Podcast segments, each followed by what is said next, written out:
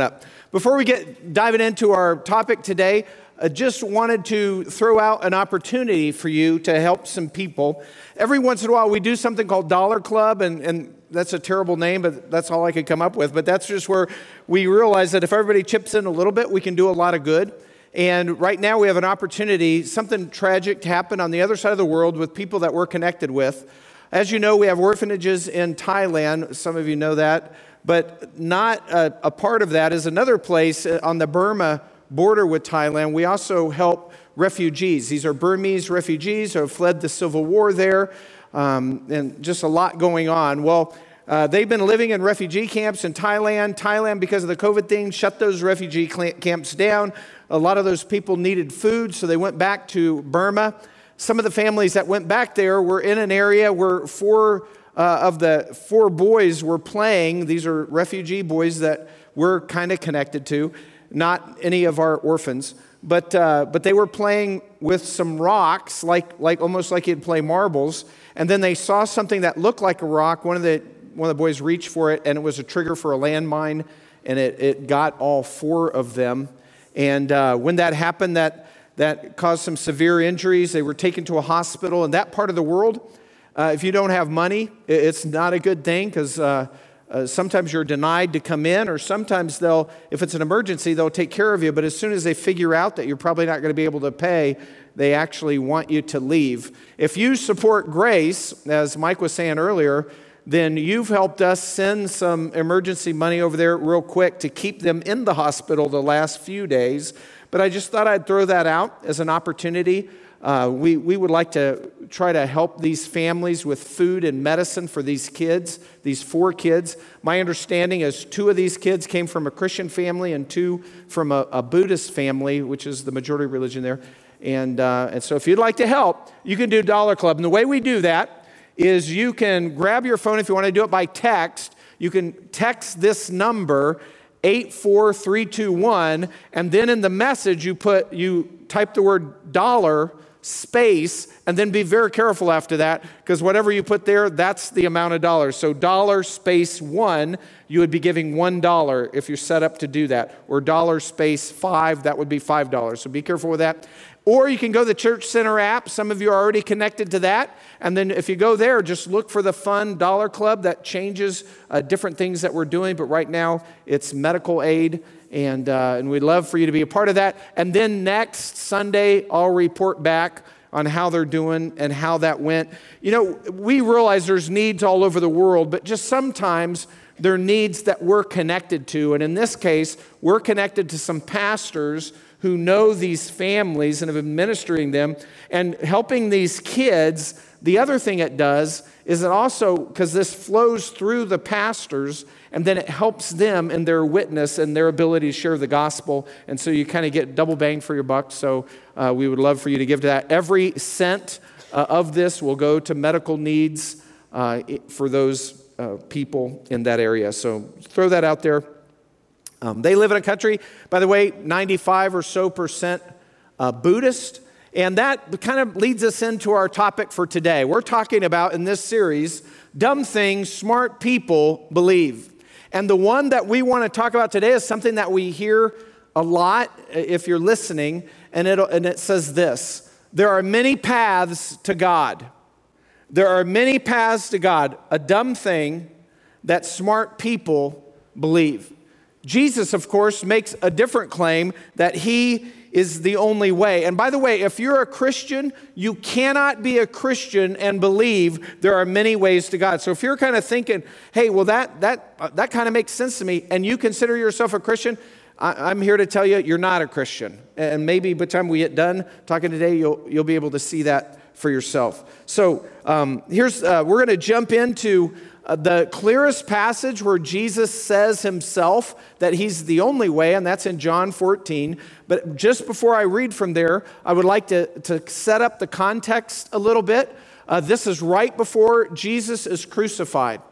It's the evening before uh, John, the book of John 13 is telling us they have uh, uh, Jesus washes the disciples' feet. They have the communion in the upper room. They institute that.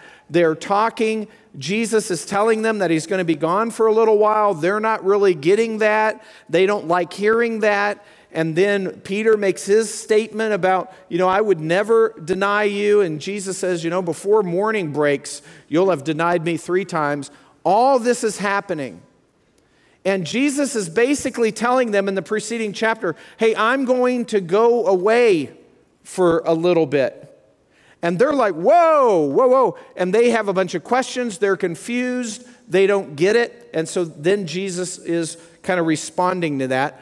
John chapter 14, beginning in verse 1, here's what it says. Here's what Jesus says Do not let your heart be troubled. Believe in God, believe also in me. In my Father's house are many dwelling places. If it were not so, I would have told you.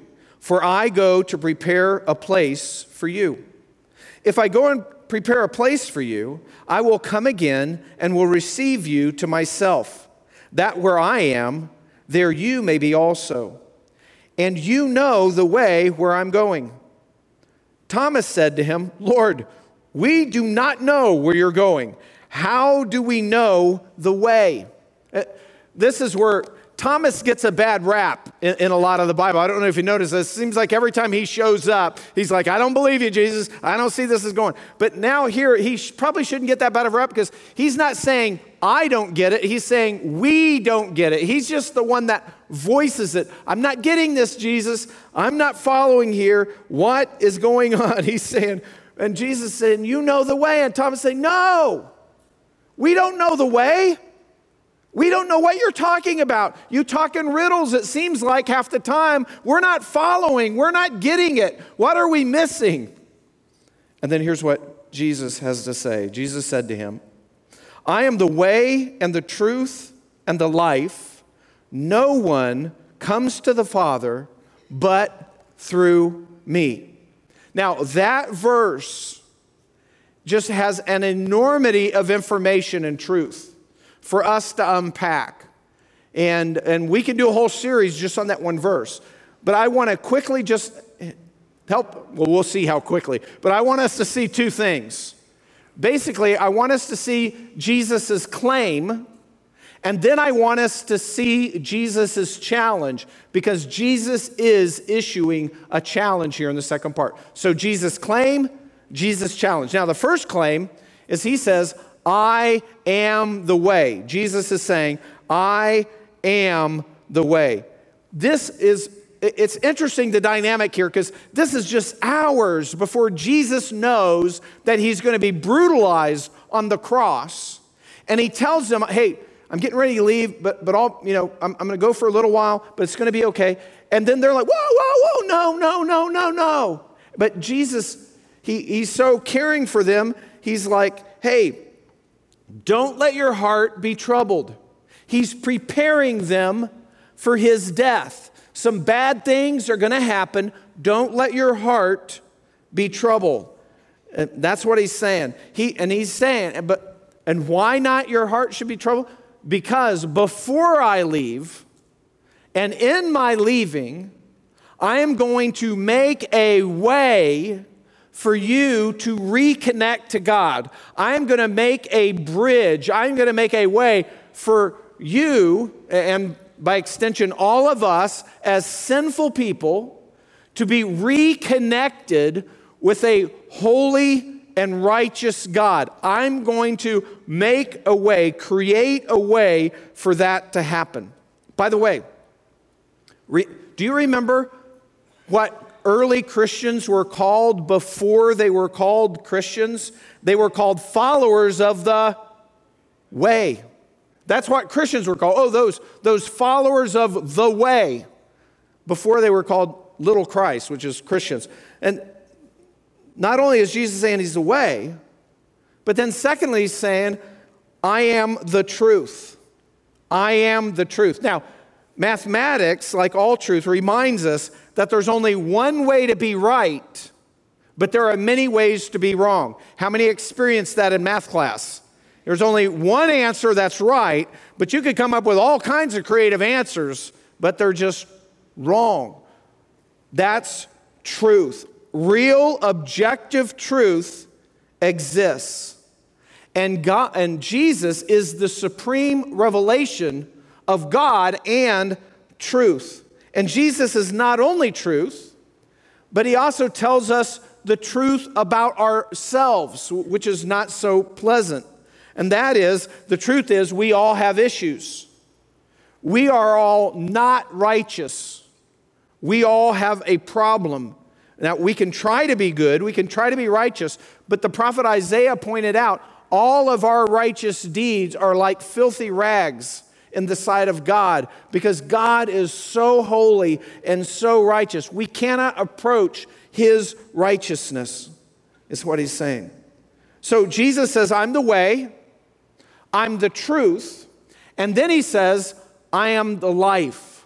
I am the life. And though Jesus is preparing a place for us, because that's what he said, hey, I'm going to go prepare a place for you. So we can think, oh, yeah, so there's this place that's called heaven that he's prepared for his followers. You know, it could be, there could be, a, a, you know, it could have been that God set it up where, okay, as soon as we become Christians, boom, we're transported to heaven. You know, become a Christian, bam, but that's not, that's not the way, that doesn't happen. We're not transported to heaven because that's not what God intends for us. God not only gives us life in the future, God gives us life right now on this earth. Our new life starts the day that we put our faith in Christ. Because that day, He fills us with His Spirit and He fills us with gratitude and wonder he fills us with a desire to follow him, a desire to point other people to the truth that we have found. And it's not about earning our own righteousness. Well, well but Kevin, what, what, about, you know, you're saying uh, the life, but God's told us how to live. Right, He's told us how to live. God's standard is good and it's right for life. The problem is our hearts rebel. Our hearts rebel. And by the way, when God's saying, do this, don't do that, when He's given us these commands, how we should live, He's not doing that to take anything away from us. He's not doing that to limit us in some way. He's doing a, he's telling us this information so that we could experience the deepest life possible. So we could experience life abundantly, life the way God intended life to be, the way the Creator intended it to be. He's not after grudging submission. He's telling us, hey, this is the way to do life. And, and, so, all those things, whether he's talking about marriage or relationships or anything else in life that he speaks to, who knows better how to do life than our Creator? He's just telling us that. He's the way, the truth, and the life. That's Jesus' claims. But here's where I want to dial in a little deeper Jesus' challenge. See, the next part is his challenge to us. And the challenge is there is no other way to God except through Jesus. Now, well, why is that a challenge, Kevin? That's a challenge because it's made in a religiously pluralistic culture. Then and the same thing is happening today. Then, in the first century, remember that part of the world was dominated by Rome. Rome had conquered all these countries, most of the countries, so it was the biggest empire in the world at the time. And when Rome conquered different areas, different people groups, uh, then what would happen is they would all have their own gods. And some of their, those were geographical or regional gods, and some of those were gods of war or gods of love or whatever the case may be. They would all have their own gods. And so Rome said this hey, that's okay. Keep your own gods. I mean, now we're running the show here. You can keep worshiping your own God. There's just one rule you can't say your God is supreme to other gods because that's going to cause problems. Number one, a lot of people saw Caesar as God, so that wasn't going very well. But besides that, if somebody did claim, hey, well, my God's superior to every other God, then those people might make the case that, well, since my God's superior, maybe I should be running the show here rather than you guys with a lesser God. You know, so it's Rome just came in to keep the peace. They said, hey, Keep your gods, worship your gods. There's just one rule. You can never say that your God is superior to anybody else's God. That is exactly how religious pluralism is working in our culture today. We have this. Hey, you can worship whatever you want. You can have freedom of religion. Don't just don't say that your religion is better than anybody else's. That's what we hear. And his challenge has its target right with us. We have politically correct social elitists making sure that nobody claims that their religion, almost always that's Christianity, nobody claims that their religion is superior to anybody else's. They, by the way, when they do that, they're forcing their religious view all religions are equal, none's any better than the other, on everybody else when they do that. But this plays out every day in our culture. Religious pluralism is saying that it says you can't say that your religion is better than any other religion. By the way, if that nominee was Muslim, do you think he would have been questioned like that? No, no. This only kind of works one way. By the way, Muslims believe their way is the only way too, but you're never going to hear it that way. But that, that's beside the point. Religious pluralism is saying you can't say your religion is better than any other religion. And if you do, then you're accused of the worst crime of the age intolerance. That's the accusation, just to say that. But Jesus he issued a direct challenge against religious pluralism. He said, I am the way. No one comes to the Father but through me. That's exclusive. And by the way, if you consider yourself a Christian here today and you're thinking, wow, that's, that sounds a little narrow, that sounds a little, I'm not, not sure I'm comfortable with that, you need to check yourself before you wreck yourself. Because that's not how a Christian should be thinking. Because Jesus said this No one comes to the Father but through me. That's not Kevin, that's Jesus, right? So there are a lot of pushbacks on this. And I just want to quickly kind of go through some of these things. Uh, I'll just talk about four of them. Four of the common pushbacks that we hear about the exclusivity of Christianity. All right? Number one, people will say, well, to say there's only one way, that's super arrogant. That, that is arrogant. And, and then a lot of times when people, and it's really not arrogant, as actually it's, it can be arrogant to say that, but whatever. A lot of times people use, do you remember the, the parable from India the, where the three blind men describe the elephant? How many, how many remember that? You know, three blind men are describing an elephant. They're blind, they can't see it, so they're asked to describe the elephant. So one guy goes up and he feels the elephant's like, he feels the side of the elephant like the elephant's like a wall. You know, that's what an elephant's like, it's just like a wall. And then another guy comes up and he grabs the trunk of the elephant and he's feeling that. He's like, wow, the elephant's just like a snake. You know? And then another third guy comes up and then he, he bumps into the tusks of the elephant. He goes, no, no, an elephant's exactly like a spear. And then the moral of the story is, you know, they all had their little piece of truth, but none of them saw the whole picture. You know, that's the moral, right? We all following this? People will use that on religion and they'll say, you see, all religions have some truth, but no religion has the whole truth. Now, here's the problem with saying that or using that story as an example. Because the person telling you the story, they're claiming they see it all.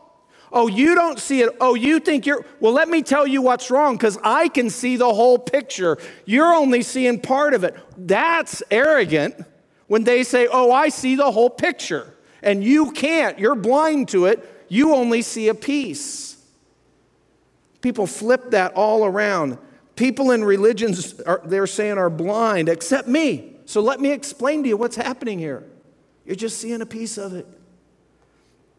Using this to claim that all religions have some truth, but not all truth, it's doing the very thing that you're telling others not to do. A dean at Stanford University.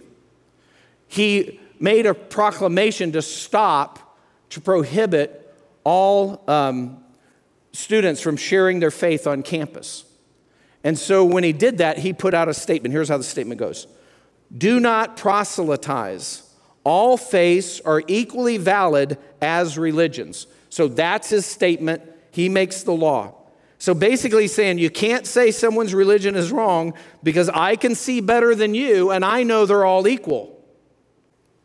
By the way, that statement can only be true because religions are mutually exclusive. Several religions say we're the only way. That, that statement could only be true if all religions are false.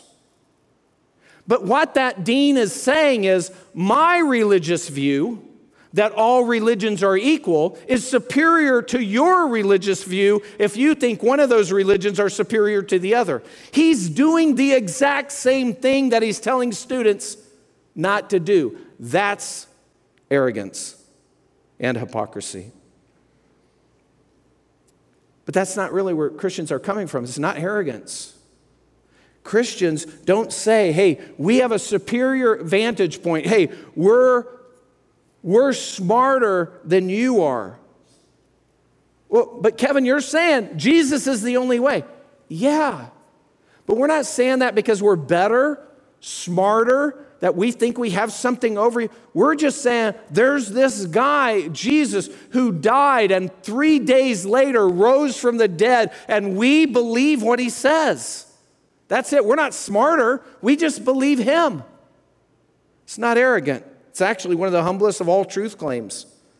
You're just saying, I believe him. Another pushback.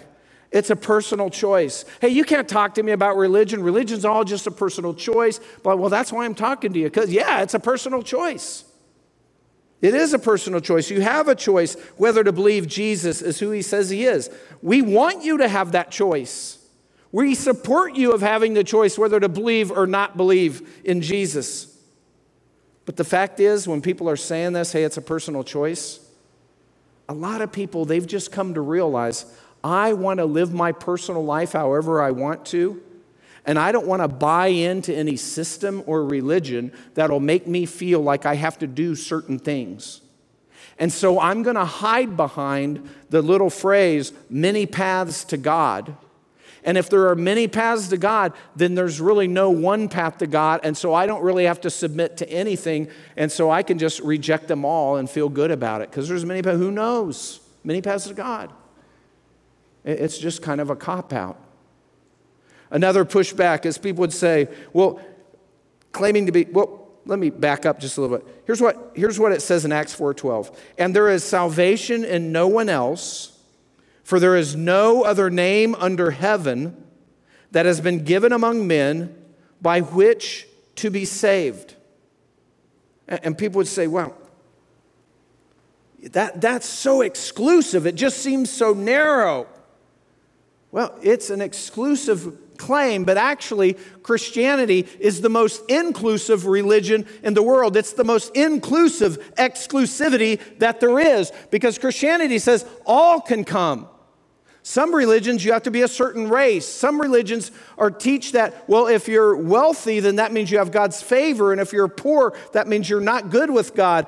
Christianity rejects that. That rejects the whole race thing, rejects the whole social status thing. It says everybody's welcome, everybody could come. And if that's not your religion, just about every religion in the world says, well, you have to be this moral to come. So moral people can come. Christianity doesn't do that. Christianity says, hey, if you're immoral, you can come.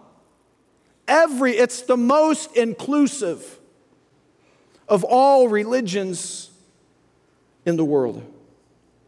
Some people would claim, third pushback, hey, claiming one way to God is divisive. It separates people. You're saying you know, one way. Man, think it through historically. Christianity was born in an age, and it was born out of Judaism that was all pointing to Christianity, at a time when Jewish men prayed every day God, I thank you that I'm not a Gentile, a slave, or a woman. A Gentile is non Jewish, like all we are, mostly probably. God, I thank you that I am not a Gentile, a slave, or a woman.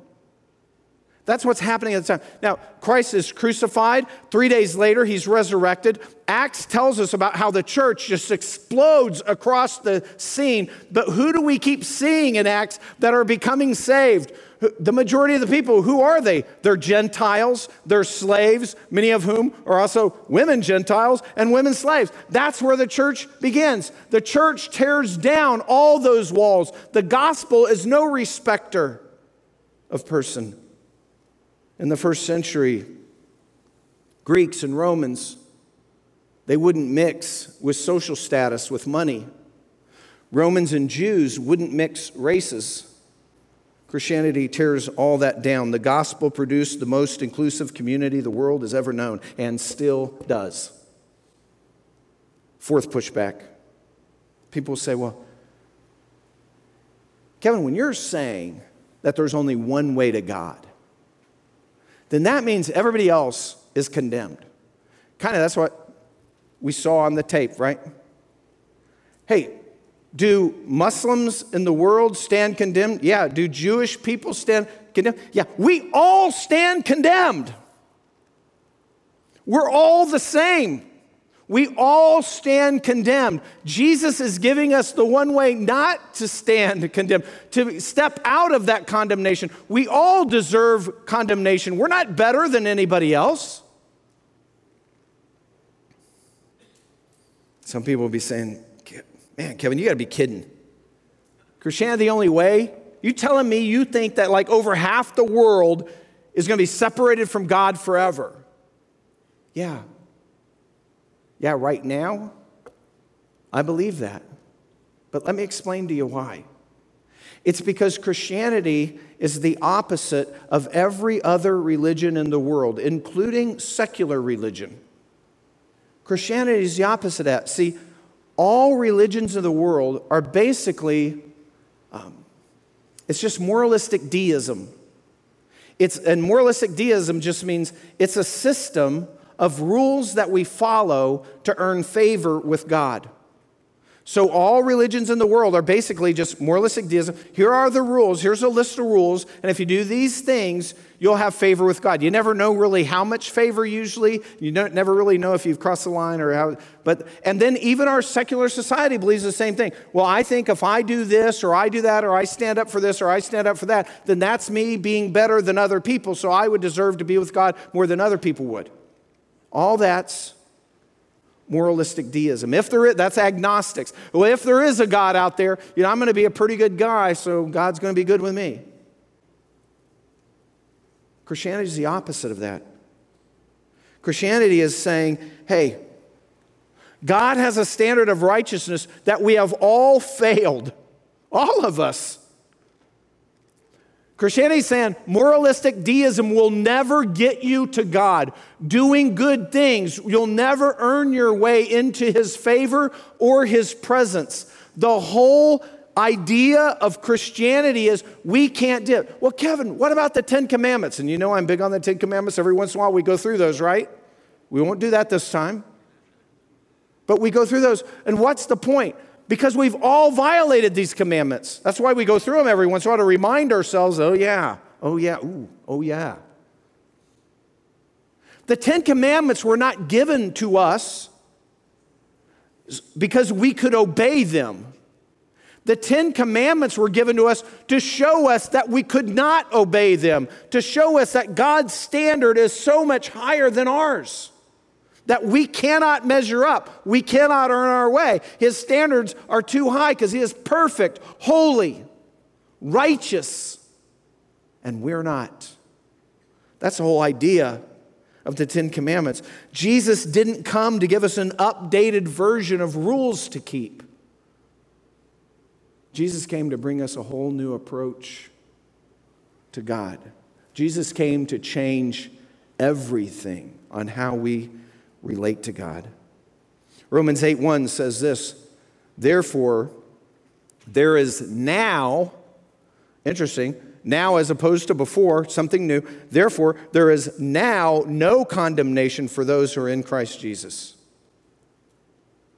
You see, this new approach that Jesus brought has nothing to do with rules, nothing to do with following this or following that. It's intensely relational.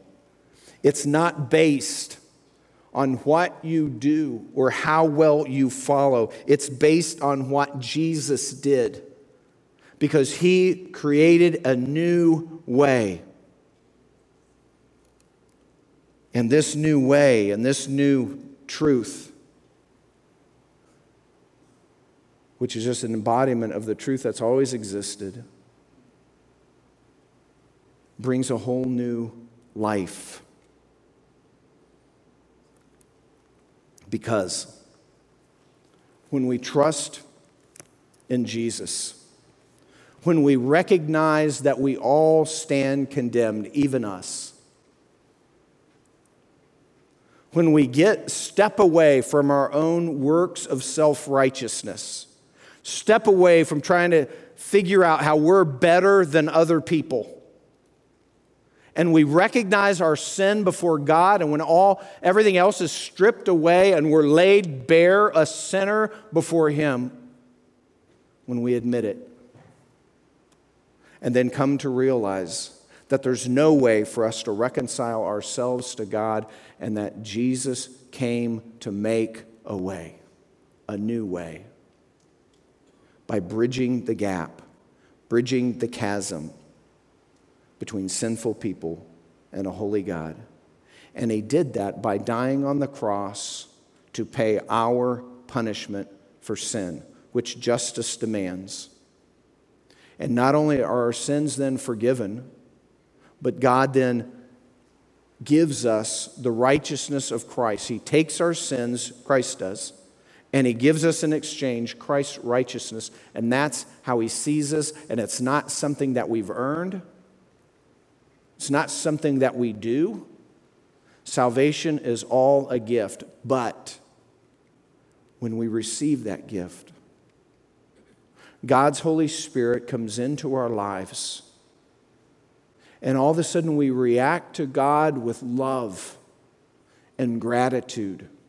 And the Spirit brings into our lives a desire to want to be more obedient to Him, a desire to follow Him in the areas of our life out of gratitude, out of knowing truth experience in the way, then we experience a whole new life that He offers us. Freely, if we will just turn to Him in faith and leave all of our self righteousness behind us. That's what God wants for every person. And that's how you can have a brand new life in Christ because you're off the treadmill of performance. How well am I doing? I didn't measure up. How about this? How about that? All that is forgiven, and now you're freed to follow God with a sincere heart. No condemnation. If you're truly a believer, there is no condemnation on you any longer. Let's stand and pray together. Father God in heaven, we thank you for your goodness. God, we thank you for your truth. We thank you that you sent your Son to make a way and that he is a source of new life. Father, for those of us who have placed our faith in you and know we have nothing else to offer, God, we thank you for that greatest gift. And Father, for our friends, for other people, our family who are also listening here in this room or in their homes, in their bedrooms or living rooms or whatever. God, whoever can hear me, if they don't know you, Lord, I pray that you would convict their heart with your spirit, that you would help them to see that you're not giving them a list of rules, you're loving them and you made a way at great cost to yourself. And it's a gift. You're inviting them back into relationship with you, intensely personal, intensely relational. And Father, we pray that they would respond. God, empower us, help us to interact with our culture and be able to point them to truth and point them to you. In Christ's name we pray. Amen.